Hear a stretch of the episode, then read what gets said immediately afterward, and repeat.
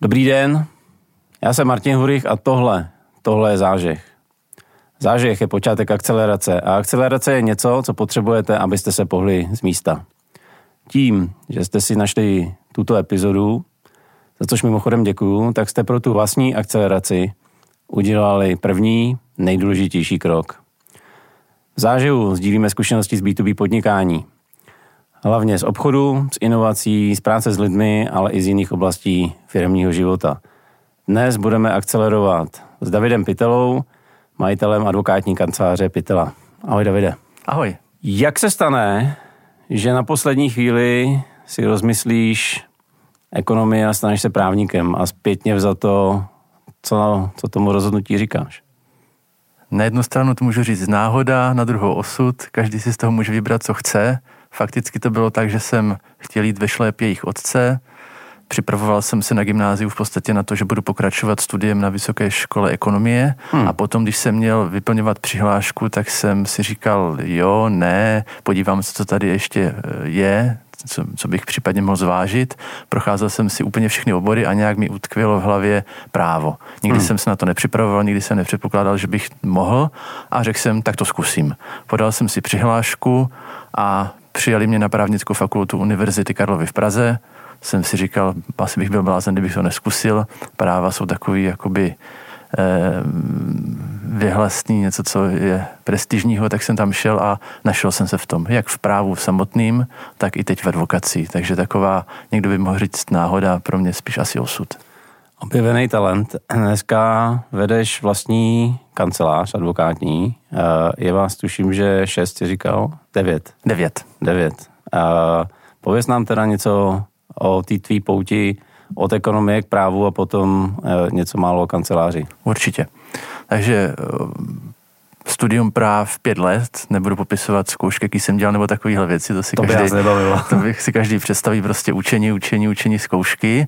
A po škole jsem měl povinně tři roky praxi. V okamžiku, hmm. kdy člověk chce být advokát, tak musí tři roky mít praxi. Ne, není to tak, že pustí na lidi někoho ze školy, když bych to tak řekl lidsky. Takže jsem povinně vykonával praxi v menší advokátní kanceláři v Olmouci, kde jsem přičuchl k různým oblastem práva a potom jsem měl možnost buď jít někde do korporátu, do veřejné zprávy, jít třeba do Prahy nebo Brna, Ostrov, do nějakého většího města, nebo zkusit vlastně advokátní kancelář. Tehdy jsem to zvažoval i s ohledem na rodinu a manželka mě podpořila v tom, zkusit tu vlastní cestu, založit si vlastní advokátní kancelář a nebylo to vůbec jednoduchý rozhodnutí nebo důvod, proč jsem to udělal, byly dvě. Za prvý se mi moc nelíbilo, jak to celkově v té advokaci fungovalo. Za mě to většinou je takový těžkopádný, nemoderní, neinovativní, hmm. neosobní, tak jsem si říkal, zkusím to udělat trošku jinak. A za druhý, takový to očividnější být pán svého času svým vlastním pánem. Hmm. Čemu se věnujete jako advokátní kancelář? Z hlediska klientely, tak eh, máme jak podnikatele, tak i občany v rámci obchodního slangu bych řekl, jak B2B, tak B2C. Hmm. Z hlediska oblasti práva, co děláme, co po nás klienty chtějí, tak to nejvíc, nejčastější, co děláme, na co se zaměřujeme, je jednak oblast práva rodinného a potom dále v těsném závěsu nemovitosti, smlouvy a trestní právo. Hmm. Ty už si to tady trochu naznačil. A právníci a advokáti nechť mi prominou, pro mě osobně a pro okolo a, lidí mě je mnohdy advokacie něco, co vlastně jako úplně nechceš. Je to něco, co si spojuješ s velkýma jménama, většinou staršího věku, s honosnou kanceláří, s koženým křeslem, drahýma obrazama. Ty si vybudoval mladou kancelář, ty si říkal mi před natáčením, že jsi nejstarší v kanceláři, tak jak vlastně budujete svoji důvěru, nebo jak, budu, jak bojujete proti tomuhle tomu přesvědčení, že advokát by měl být teda stařešina se šedinama? Výhodou je asi to, že člověk nemusí cílit na všechny nebo eh, být ten nejlepší pro všechny, protože někdo opravdu chce toho starého, mnohdy i zkušeného advokáta, který si prošel čím vším možným a hmm má nějaký životní náhled zkušenosti.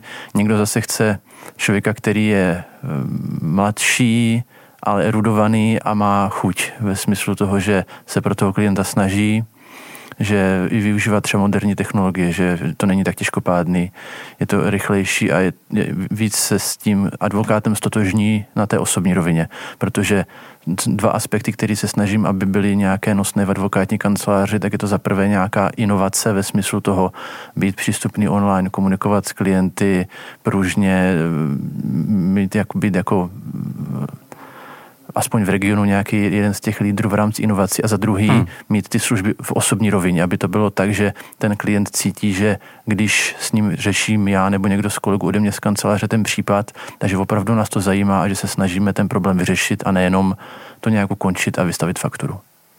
Ty jsi nakousnul inovace a online hovory, online poradenství. Pověz nám jak třeba poslední dva roky zahýbaly s advokací a nejenom třeba z, z pohledu těch online konzultací? Mm-hmm. Říká se, že advokáti jsou jedni z nejméně inovativních v rámci trhu Hmm. A do jisté míry je to uh, i odvodněné ve smyslu toho, že advokáti mají hodně povinností na rámec běžného poskytovatele služeb z hlediska toho, co všechno musí ve vztahu ke klientovi, k hmm. nějakým administrativním úkonům a tady těm, těm věcem, takže ono to online poskytování právních služeb není jako lusknutí prstu a že to jde jako v rámci normálního biznisu, takže spoustu advokátů k tomu je tak nějak přirozeně odrazováno a navíc, když ten model nějak funguje, tak většinu lidí to nenutí nějak měnit ho, bez ohledu na to, co se stalo minulý rok, tak už relativně nějaké procento větší advokátů se snažilo nějak něco vymýšlet novějšího, dělat to trošku moderně jinak. A ten minulý rok to bych řekl urychlil, ne, že by eh, udělal něco, že by to nebylo bez toho, ale urychlil to. A spoustu advokátů e, začalo poskytovat v menší či větší míře online právní služby a začít dělat ty věci jinak, za což jsem obecně rád, protože i když třeba nejsem ne, neřeknu jediný, ale jeden z mála, tak jsem rád za to, že ty služby těm klientům jsou lepší. Kromě online služeb jsou nějaký další inovační trendy eh, v advokaci? Vidíš, vidíš něco? Bo obecně možná v rámci, v rámci práva soudnictví. A suneme se skutečně od papíru k elektronice. My tady probíráme hodně třeba digitalizaci v průmyslu. Mm-hmm. Jak je na tom ta tvoje oblast? Ruku v ruce s, tou online, s online poskytováním právních služeb je hmm. třeba i digitalizace spisů, papíru a jakoby věcí v advokátní hmm. kanceláři, kdy já se nad rámec těch papírů, co musím, nějaký něco podepsaného od klienta, Jasně. něco, co donese klient a pár takových jakoby papíru, listin, snažím všechno mít elektronicky. Za prvý člověk šetří papír, je to všude dostupný, potom i lehce předatelný klientovi. Když bych třeba zmínil tu inovaci technologie, elektronizaci, tak a ty jsi zmínil soudnictví, tak třeba v souvislosti s minulým rokem hmm. se více v rámci soudů, které jsou možná ještě těžkopádnější než advokace, co hlediska něčeho nového, eh, rozjel projekt ve smyslu uh, online přítomnosti buď to účastníka řízení nebo eventuálně dalších osob uh, v soudní síni. Uh-huh. A třeba i Skype obhajoba takzvaná, kde se umožnilo advokátům, aby uh, měli komunikaci s klientem ve vazební věznici online. Okay. Že okay. člověk tam nemusel jít. Hmm. Ně- někdy to nešlo, Jasně. skrz epidemiologické hledisko, takže se to posunulo i v tomhle oboru. Hmm. Za tohle děkuju. A teď pro posluchače a diváky, proč si tady? My se známe z Mastermind klubu už relativně mm. dlouho a mě napadla taková věc. Pořád jsme na začátku roku 2022. Mm. Ty se zabýváš kromě jiného i obchodním právem. Je to tak? Tak nám, Davide, řekni, co jsme možná prošvihli, nebo co právě před pár týdny začalo platit v obchodním právu, na co si dát jako majitele, ředitele menších, středních, možná i větších firm pozor. Těch změn je po vícero, většina není moc eh, sexy nebo něco, co by zasáhlo hmm. každého, jsou to většinou nějaké formality, dejme tomu dá se říct. Dvě věci, které bych obecně podnikatelům, ať už, ať už menším či větším, řekl, a, eh, ať si na to dají pozor, tak hmm. jednak hmm zákon o evidenci skutečných majitelů, který byl přijat z důvodu tlaku nebo právní úpravy v rámci Evropské unie, hmm. který nutí všechny právnické osoby, tedy se budeme bavit teda o podnikatelích, tak obchodní společnosti, zapsat skutečné majitele, protože ne vždycky to musí být osoba zapsaná v obchodním rejstříku jako majitel podílu. Mm-hmm. do poloviny minulého roku to bylo nechci říct dobrovolné, ale nebyly tam až takové sankce. Nově od zhruba dá se říci poloviny minulého roku už se přitvrdilo, hmm. kdy pokud člověk si nedá do kupy, do souladu zápis v evidenci skutečných majitelů, tak hrozí docela reálné sankce. Zmínil bych dvě, které mohou být velice palčivé a tíživé. Pokud není osoba zapsaná jako skutečný majitel, ve smyslu majitele, ať už vlastní tolik nebo o něch procent, co je vyžadováno pro zápis, tak nesmí být připuštěna valnou hromadu a nemůže hlasovat, Aha. což je takový paradox, jako jenom kvůli tomu, že někde nejsem zapsaný, tak nemůže vykonávat mm-hmm. práva vlastníka. A pokud je, tak je to důvod neplatnosti usnesení valné hromady. Okay. To je jedna věc. Druhá věc s tím spojená v obdobné rovině je výplata podílu na zisku. Každý podniká vlastní podíl ne z důvodu, že by ho to bavilo možná v nějakých pár případech nějakých hmm. menších obchodních společností ano, ale ve většině případů je to dosahování zisku a tady zase, pokud osoba není zapsaná, nesmí být vyplacen podíl na zisku. A pokud by to jednatel udělal, nebo obecně statutární orgán v rámci obchodní společnosti, tak poruší povinnosti, které jsou mu kladeny v rámci výkonu funkce a odpovídá v podstatě ekvivalentně za každou korunu, kterou vyplatí. Takže už je to o penězích. Myslím si, že Čechy jako každého normálního člověka peníze zajímají, Jasně. takže už je velký motiv, proč zapsat skutečného majitele. A druhá věc možná, která uh, ne, je známá, která unikla trochu pod radarem, tak v rámci společnosti s ručením omezeným akciové společnosti je možné upravit takzvané vysílací právo, což je to, že konkrétní majitel obchodního podílu v akciové společnosti akcie může mít právo s tím podílem spojené a to zvolit nebo tedy určit hmm. člena orgánu toho nebo onoho, což umožňuje to, že v okamžiku, kdy jsem vlastník, tak eh, se podílím na rozhodování nejvyššího orgánu, ale už sám o sobě nemusí mít takový vliv na to, co se děje v té společnosti a tedy to mi umožní buď sebe nebo někoho jiného tam přenést a tím ovlivnit to fungování té společnosti. Takže doporučuji tady toho zvážit a tam, kde to lze a má smysl to využít.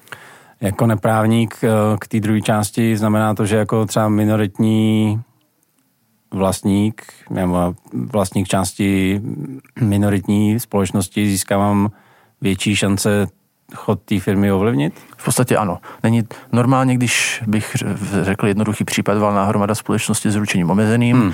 a není upraveno to jinak než eh, zákon říká, tak potřebuji 51% přítomných Jasně. společníků pro to, abych prosadil odvolání nebo volbu konkrétního člena orgánu. Typicky jednatele může být i eh, dozorčí orgán v rámci SROčka. V tomhle případě můžu vlastně teoreticky 1%, ale můžu mít s podílem spojeno to, že můžu zvolit, zvolit určit jednoho jednatele. Hmm. Bez ohledu na velikost hlasovacích práv. Takže pro někoho, kdo třeba založil společnost, ale z důvodu přivedení investora a nějaký změny spoluvlastnických, eh, spoluvlastnických podílů, nebo třeba potom, že v rámci lidí, kteří se aktivně podíleli na té činnosti, se eh, stali taky společníky, tak si můžu zachovat jistou jakoby rozhodovací, hmm. ovlivňovat, ovlivňovat ten chod společnosti, i když už nebudu tím majoritním jediným společníkem a i nadále mít to tak jako pod kontrolou, pod rukou.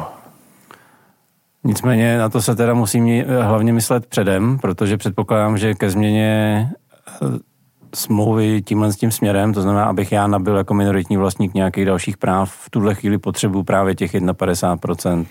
Ideální je to dělat na začátku, tak. myslet na to dopředu, že to je to, co se třeba s klienty snažím řešit, oni několikrát hmm. na to spěchají, rychle udělejme společnost, založme ji. Já říkám, rozmyslete si to, když už ne teď, tak pokud je to jednočlená společnost, tam se to nemusí hned. Pokud je dvojčlená, tak už jim říkám, už se teď zamyslete, co do budoucna chcete, nechcete. Tam je hmm. i třeba pevný podíl na zisku, se dá spoustu jiných věcí, co se tam dá modifikovat na zákonný režim. Ale v okamžiku, kdy se cokoliv dělá v rámci vlastnické struktury a ideálně při tom založení společnosti myslet dopředu, Jasně. Hmm. protože potom už se to nemusí dát udělat. Jasně. A ještě jedna otázka zpátky k vlastně eh, skutečným vlastníkům. Mm-hmm. Když jsem se vyděsil, že se potenciálně nemusím dostat buď eh, k podílu na zisku, anebo jako jednatel, že mi hrozí teda nějaká sankce za to, že bych to mm-hmm. potenciálně udělal. Co a kde si mám zkontrolovat, abych mohl dneska v klidu usnout? Obchodní rejstřík je veřejně přístupný, ehm, eh, zákon o evidenci skutečných majitelů spolu sebou přinesl teď od poloviny minulého roku i to, že do jisté míry i evidence skutečných majitelů je veřejně přístupná. Hmm. Zjednodušeně bych řekl, když si člověk zadá do internetového prohlížeče justice.cz, tak tam najde odkaz na evidenci skutečných majitelů, že se tam dá podívat, jaký tam je zápis, není tam zápis. Pokud jsem v koncích nevím, tak můžu vyhledat právní pomoc. Mm-hmm.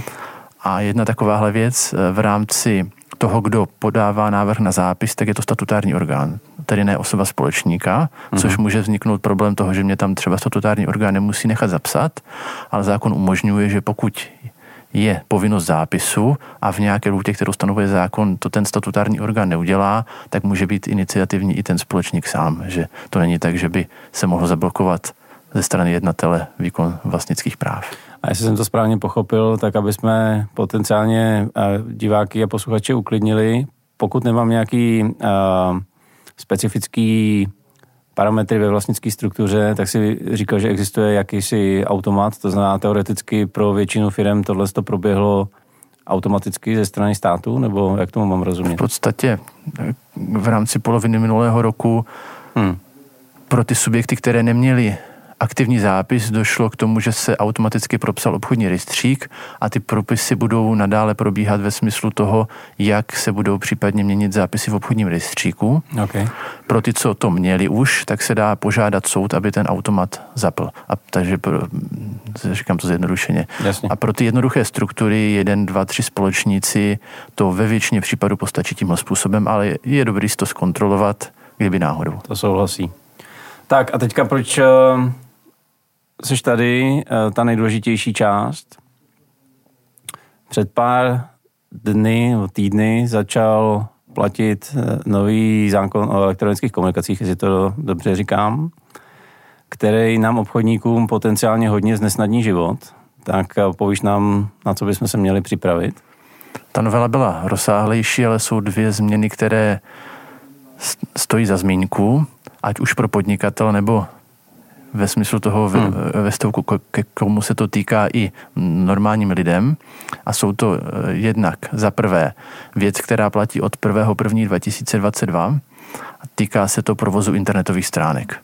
Doposud ta právní úprava víceméně chtěla to tež, ale bylo to napsané tím způsobem, že to výkladově, řekněme, nestačilo, kdy proto, aby vlastník internetových stránek mohl sbírat data o uživatelích, Většinou se používá pojem cookies, ale jsou to i jiné data, všechno, co identifikuje nějakým způsobem mm-hmm. toho uživatele, tak stačilo, když měl takzvanou cookie lištu, vždycky řečeno nějak dole nebo někde jinde na webu nějakou lištičku, kde bylo napsaný používáním webu, souhlasíte se sběrem osobních údajů, dát něco v tomto smyslu a tím, že uživatel tam vstoupil a pokračoval v návštěvě, tak se sbírali jeho osobní data. Problém už byl v tom, že tím vstupem vlastně nevědomým do jisté míry, už samotným, aniž by mohl cokoliv rozhodnout, už ty eh, data poskytl. Mm-hmm. Nově vlastník internetových stránek od toho data, co jsem říkal, nesmí sbírat ty data, Výjimkou jsou pouze nezbytně nutná technická data pro zajištění funkčnosti toho webu.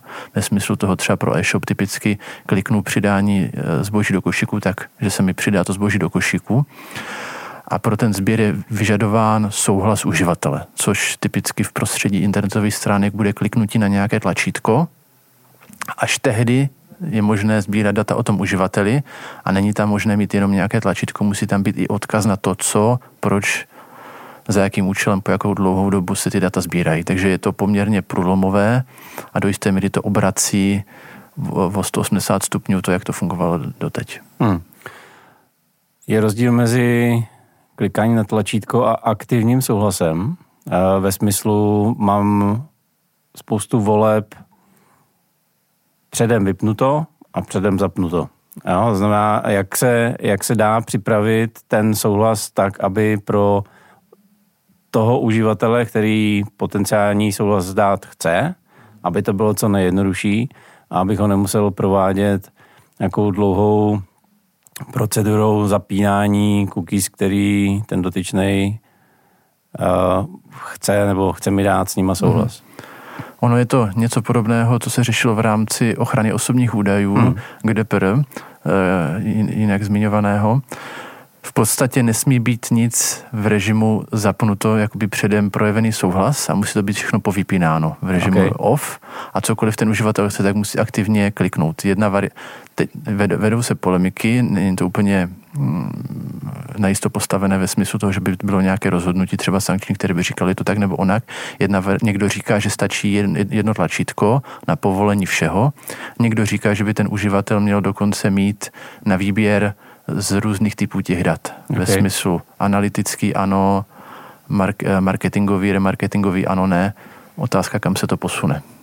Tohle, Davide, jedna k jedné kopie, uh, zjednodušeně řečeno, která přišla z Bruselu, to znamená v rámci Evropy se dá očekávat stejné chování všech subjektů, nebo je v tom něco češtějšího než ty eh, niance v rámci jednotlivých právních řádů jsou poměrně malé. Myslím si, že z hlediska toho posledního, co jsem zmiňoval, který je nějaký za mě jediný takový hmm. sporný bod, jak se to bude vykládat, jinak je to poměrně jasné, jak by se mělo postupovat, tak si myslím, že bude nějaké rozhodnutí, které bude platit pro všechny členské státy stejně, takže jenom otázka, kdy vyvstane myslím si, že pro ty menší střední podnikatele může být klid v tom, že se to asi bude týkat nějakého většího uživatele, na kterým hmm. se to otestuje hmm. a podle něhož se potom budeme řídit. OK. Proč se ptám? Eh, spousta z nás má eh, několik jazyční stránky. Mhm. Spousta mm-hmm. z nás, byť třeba fyzicky nejsme v zahraničí, tak se snažíme přilákat eh, klienta ze zahraničí, aspoň takhle. Dá se teda říct, že co vyhovuje českému právu, velmi pravděpodobně bude vyhovovat unijnímu právu. To znamená, co si připravím na svoji českou stránku, mm-hmm. velmi pravděpodobně můžu teda kopírovat do těch jazykových v podstatě, variant. V podstatě ano. Eh, u těch jazykových variant, eh, ono e, není klíčové úplně ta jazyková variant, varianta toho webu, ale odkud ten zákazník vstupuje na ten web. No, jasně. Může být anglická stránka, je to člověk, který je tady v Praze a jenom prostě tady bydlí a umí anglicky, ale samozřejmě většinou ty cizojazyční přístupy budou ze zahraničí, tak pokud to bude v rámci Evropské unie, dá se říct, že to, co má platit z hlediska českého práva, může, eh, se dá okopírovat i do těch cizojazyčných verzí. Hmm. A když bych měl dát nějakou eh, radu, když by někdo chtěl být opravdu opatrný, tak jestli chcete mít absolutní jistotu, že to uděláte dobře, tak eh, rozdělte ty souhlasy na ty dva, tři, dvě, tři kategorie a hmm. budete mít určitě klid. Jinak můžete zkusit ten jeden a tam vám nedokážu říct, že to bude na 100% postačovat. Rozumím. To byla malá překážka od ledna, jestli si to dobře pamatuju. Co nás čeká od července? Od 1.7.2022 je možná ještě větší e, změna a větší přituhnutí v rovině marketingu a zejména telemarketingu, kdy e, v současné době víceméně tolerovalo nějaké e, cold cally, obtěžující volání, kdy mohl relativně, bych to zjednodušil, kdokoliv komukoliv zavolat s nějakou nabídkou a pokud ho opakovaně nenáháněl nebo to nedělal nějakým úplně neetickým způsobem, tak tam nebyla až moc nějaká velká sankce, hmm. kdy jediný způsob formálně, jak se uživatel mohl bránit, je, když ve veřejném seznamu řekl, nechci, aby mě někdo volal. Teď se to úplně otáčí o 180 stupňů, řekl bych obdoba jak u těch internetových stránek, kdy nově je možné pro mě jako podnikatel, když bych řekl, já jsem ten podnikatel, ne, pro mě neznámému člověku volat jenom, když mi dopředu dá souhlas a že si nemůžu najít někde na internetu číslo na, ně, na někoho a říct dobrý den, mám tady takovou službu, rád bych vám ji nabídl, co vy na to. Hmm. Máme před sebou necelých šest měsíců. Jaká by teda podle tebe měla být e, firmní praxe, aby amatérsky řečeno prvního sedmí se před námi nezatáhla opona a my neměli kam zavolat? Hmm. Ono to v podstatě jakoby to, co se nestihne do toho prvého sedmi, tak bude muset jít v tom novém režimu, tedy hmm. na ty studené kontakty, cold call, jakkoliv to nazvem, tak nebude to navolávání možné. Takže kdo by chtěl vytěžit maximum z mezidobí, tak eh, udělat, co se dá. A potom jde o tom nastavení, jak, jak fungovat a bude to o víc té inovaci a o, těch, o té šikovnosti těch podnikatelů, jak získat souhlas k užití toho telefonního čísla ve smyslu e, nabídnout někde nějaký e-book, někde nějakou drobnou službu, nějakou slevu, získat telefonní číslo a potom můžu toho člověka navolávat. Takže to bude ten proces péče nebo získávání zákazníka bude trochu složitější a zase to dává těm šikovným, snaživým, inovativním lidem možnost vyčnívat více v rámci toho trhu. Trochu to na mě dělám pocit, že pokud mi klient, potenciální klient nezapne cookies a nedovolí mi zavolat, tak musím s rukama v klíně čekat, až mi zazvoní na zvonek v kanceláři.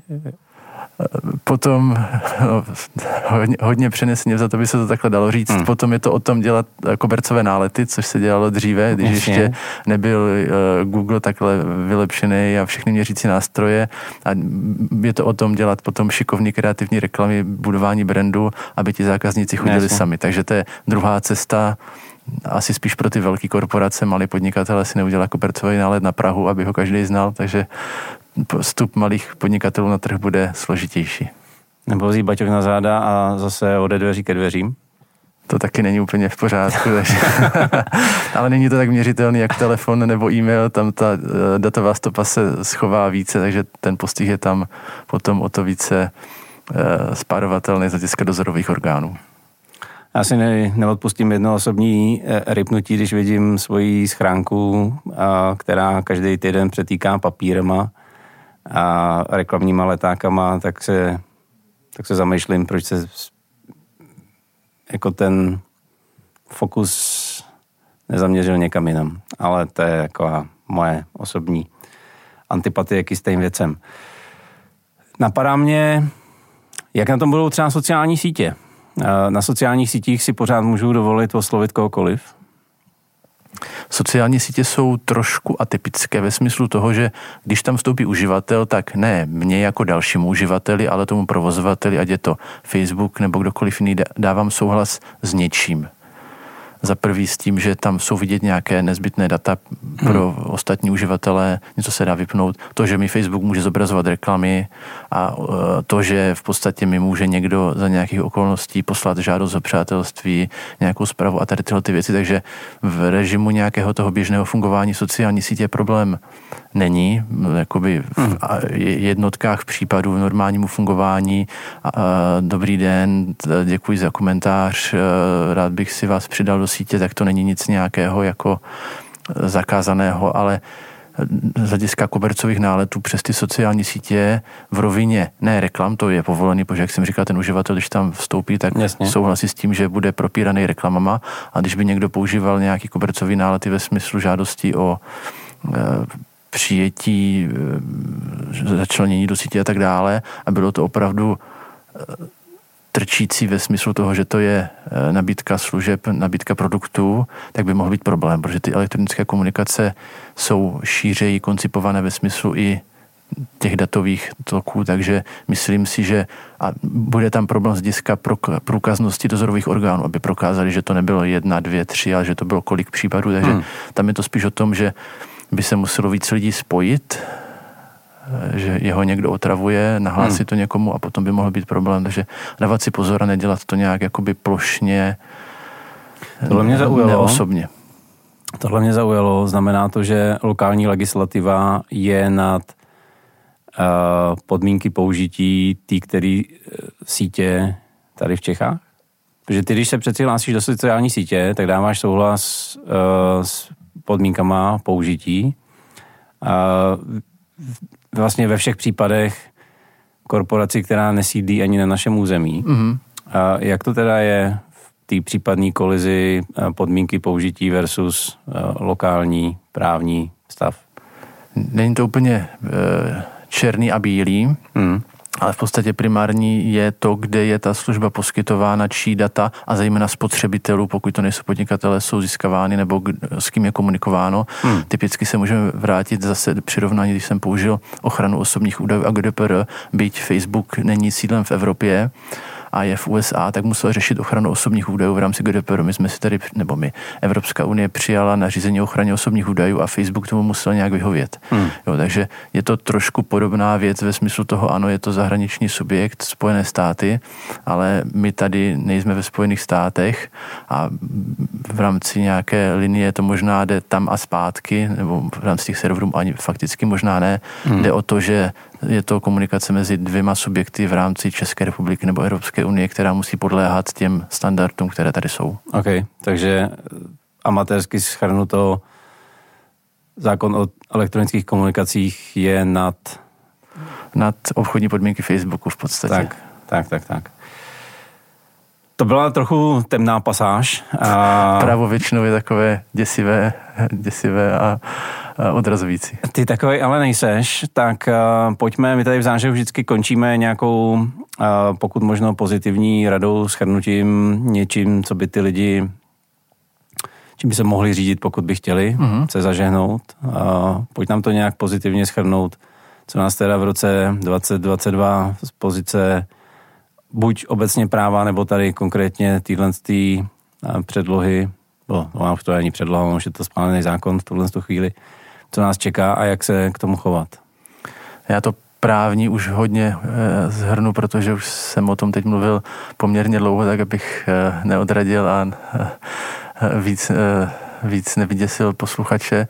Tak já říkám všech, eh, vždycky je to příležitost. I ty negativní věci, protože jak jsem hmm. říkal, je to těžší a tím pádem ten, kdo se bude snažit, bude hledat cesty a bude víc šikovnej a bude vyhovovat těm standardům, může vyčlen, vyčlenovat se, vy, vystávat v rámci té konkurence, mít teoreticky větší podíl na trhu, větší zisky. Za mě Eh, snažit, eh, co, co dělat, tak eh, obecně, ať už se to týká těch zmiňovaných mnou oblastí nebo čehokoliv jiného v rámci podnikání a vlast, mluvím z vlastních zkušeností, tak vydefinovat si nějakou svoji komfortní zónu, kde se člověk nachází, kde je mu dobře teploučko a okamžitě z ní vystoupit, vystupovat a snažit se hledat nové cesty, nové způsoby. Ono to bolí, nechte se člověku, ale za mě, co mě funguje, tak malé krůčky, menší než nějaké velké skoky.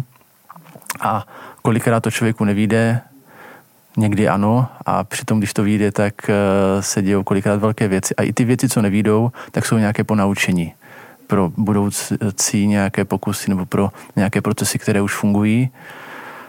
Takže za mě takové, taková obecná rada, zkoušet nové věci, i když to bolí a je to těžký. Díky, Davide. Taky díky. Tak, to byl David Pitela, zakladatel advokátní kanceláře Pitela. Pokud jsme vás zažehli pro vystoupení z komfortní zóny, nebo pokud jsme vám doručili zajímavou informaci ohledně zákonu, o kterých jsme tady mluvili, tak jsme naší práci odvedli dobře. Určitě laďte další díly na YouTube nebo ve vaší oblíbené podcastové aplikaci. Nezapomeňte na moje webovky www.martinhurich.com, kde v sekci podcast najdete od Davida takový malý dárek. Bude tam i právní výklad právě zákona o elektronické komunikaci, respektive těch dvou bodů, o kterých jsme se tady bavili. No a mě už nezbývá, než se s vámi rozloučit, eh, držet palce a přát úspěch. Díky.